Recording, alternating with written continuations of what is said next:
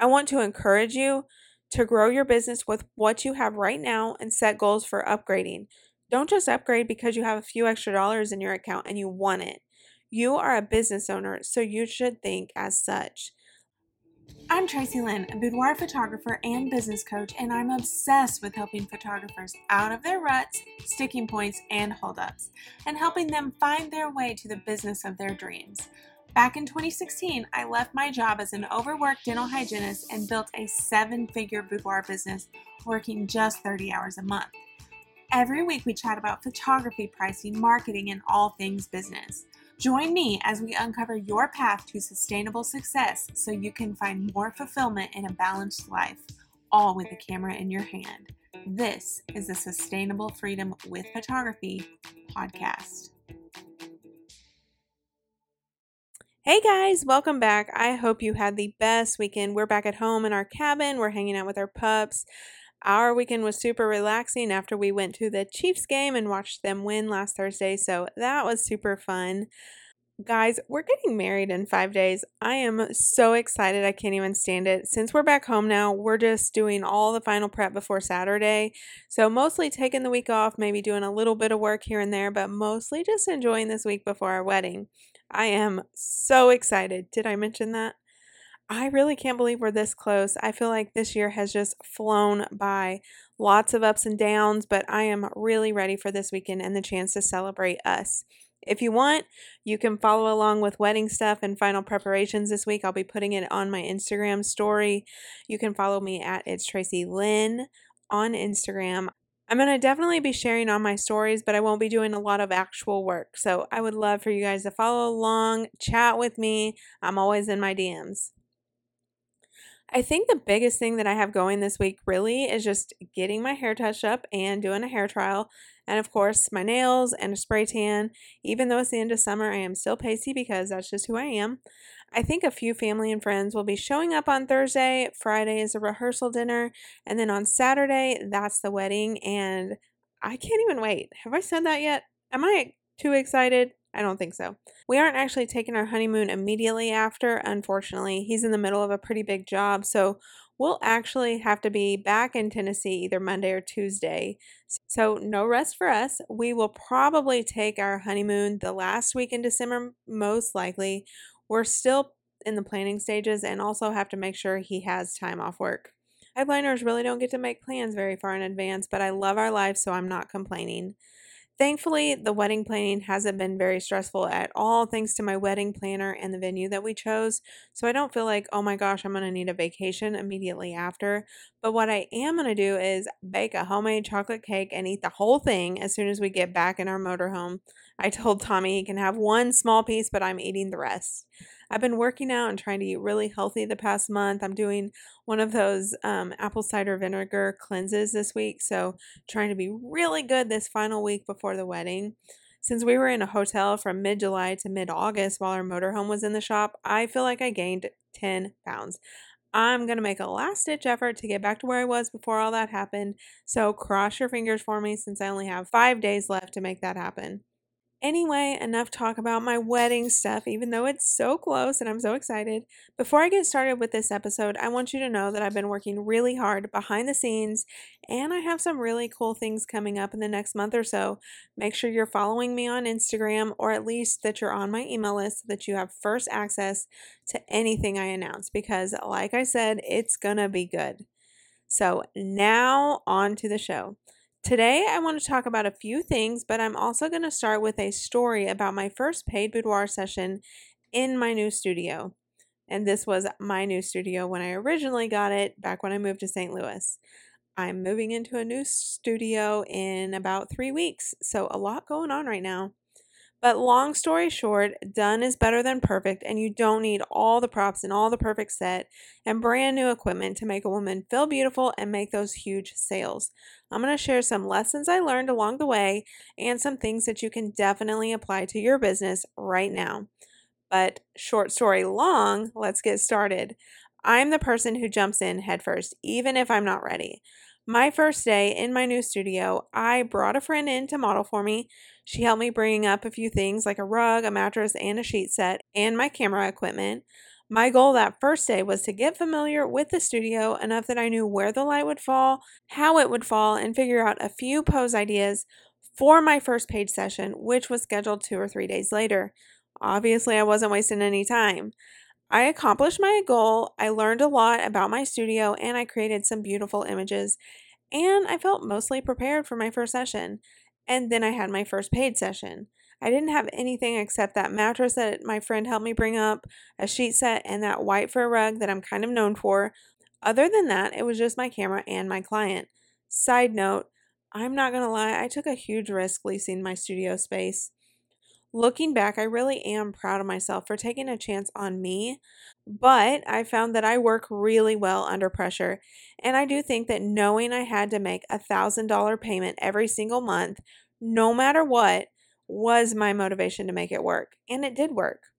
That being said, I had tried Airbnb, I tried renting other photographer spaces, and it just didn't feel right for me. I really do think that my first studio space helped me become the photographer that I am today. And before you think to yourself, well, Tracy made it work, maybe I should try it, a word of warning. I'm aware that not everyone can handle this type of pressure. If you're not the type of person who works well under pressure, I would not take this type of chance until you know that you're for sure financially ready for it. There are other ways to make a boudoir photography studio or any type of studio work without having a photography studio space. When I signed the lease for my studio, though, I had no clients on my schedule and I hadn't booked anyone in months because I didn't have a place to shoot. As soon as I signed my lease, I started hustling using some of the marketing strategies that I've talked about in previous episodes, and I ended up booking one session a few days after I moved into the studio, thankfully. But it was just one session. I don't think I had another one for several weeks. Thankfully, I rocked that session so much so that some of my clients' images are still on my website to this day. It was one of my very favorite sessions. I had hardly any furniture, and I still love how the images turned out. She did as well because she bought one of my biggest packages at the time.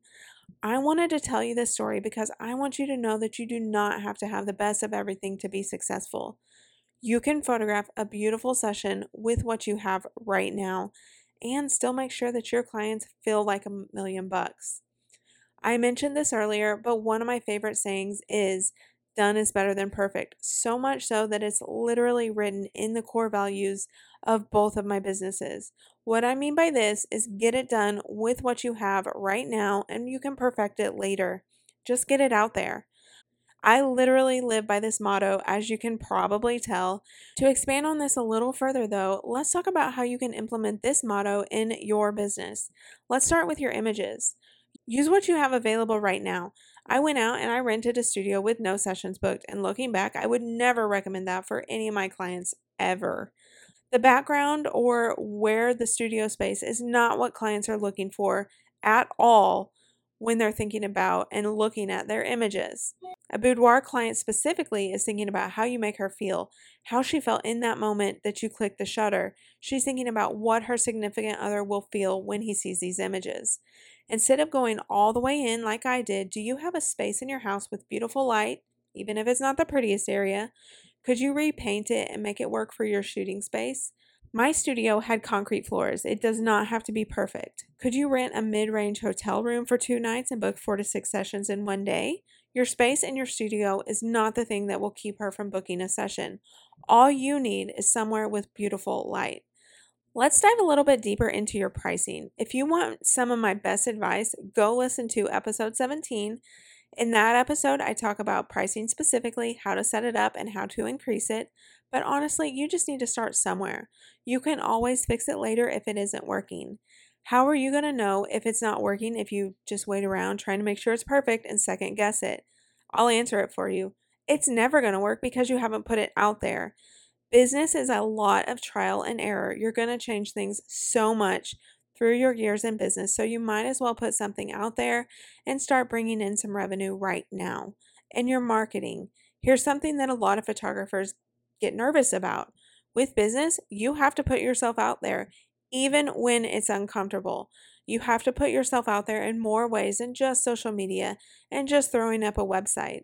There are more long term strategies And when you want to get booked ASAP, it's going to take a lot more work than just posting something on your feed and in your stories and hoping that someone bites. Speaking of which, a lot of photographers will throw something on their story or post in their feed a couple times as an announcement. And when they hear crickets, they just get upset and they give up. I'm sure we've all fallen victim to this mindset. I know I have before. But just know that one post is not going to get anyone to book you immediately. It takes multiple times of seeing something before someone takes action. You can't worry about being annoying. You have to keep posting over and over and over and over again. What if you're working on building a referral program with other business owners? Maybe you're putting yourself out there and you don't immediately feel like it's working. Or maybe you hear the word no one time and it makes you nervous and you don't want to go try it again. Just remember, it is not a personal attack against you. It does not mean that they don't like you or that they don't think that your work is beautiful. If they say no, then what you need to do is take a step back and think about a few things. Are your businesses a good fit? Do your brands work well together? Do they work with your ideal clientele? What you might need to do is take more time to research the businesses you're reaching out to to make sure that they are a good fit before you put any extra time into them. Please understand that if one marketing strategy is a big fat flop, that does not mean that the next one will be too. Keep trying different tactics, reaching out to the right businesses, and never, ever, ever give up. Determination will get you so much further than talent. I want to talk about one more thing, and this thing is what I call equipment envy. I feel like this is something that photographers really, really struggle with. We always want what's new and the better things that are out there, or the latest and greatest camera that just came out, or a new lens, a new computer, an iPad for IPS. We need this software because this other photographer uses it, right? Or this lighting equipment because so and so recommends it. I want you to know that you can make money with what you have right now. I photographed a wedding in 2014 with a Canon T3i and a kit lens because my professional camera quit on me halfway through the day.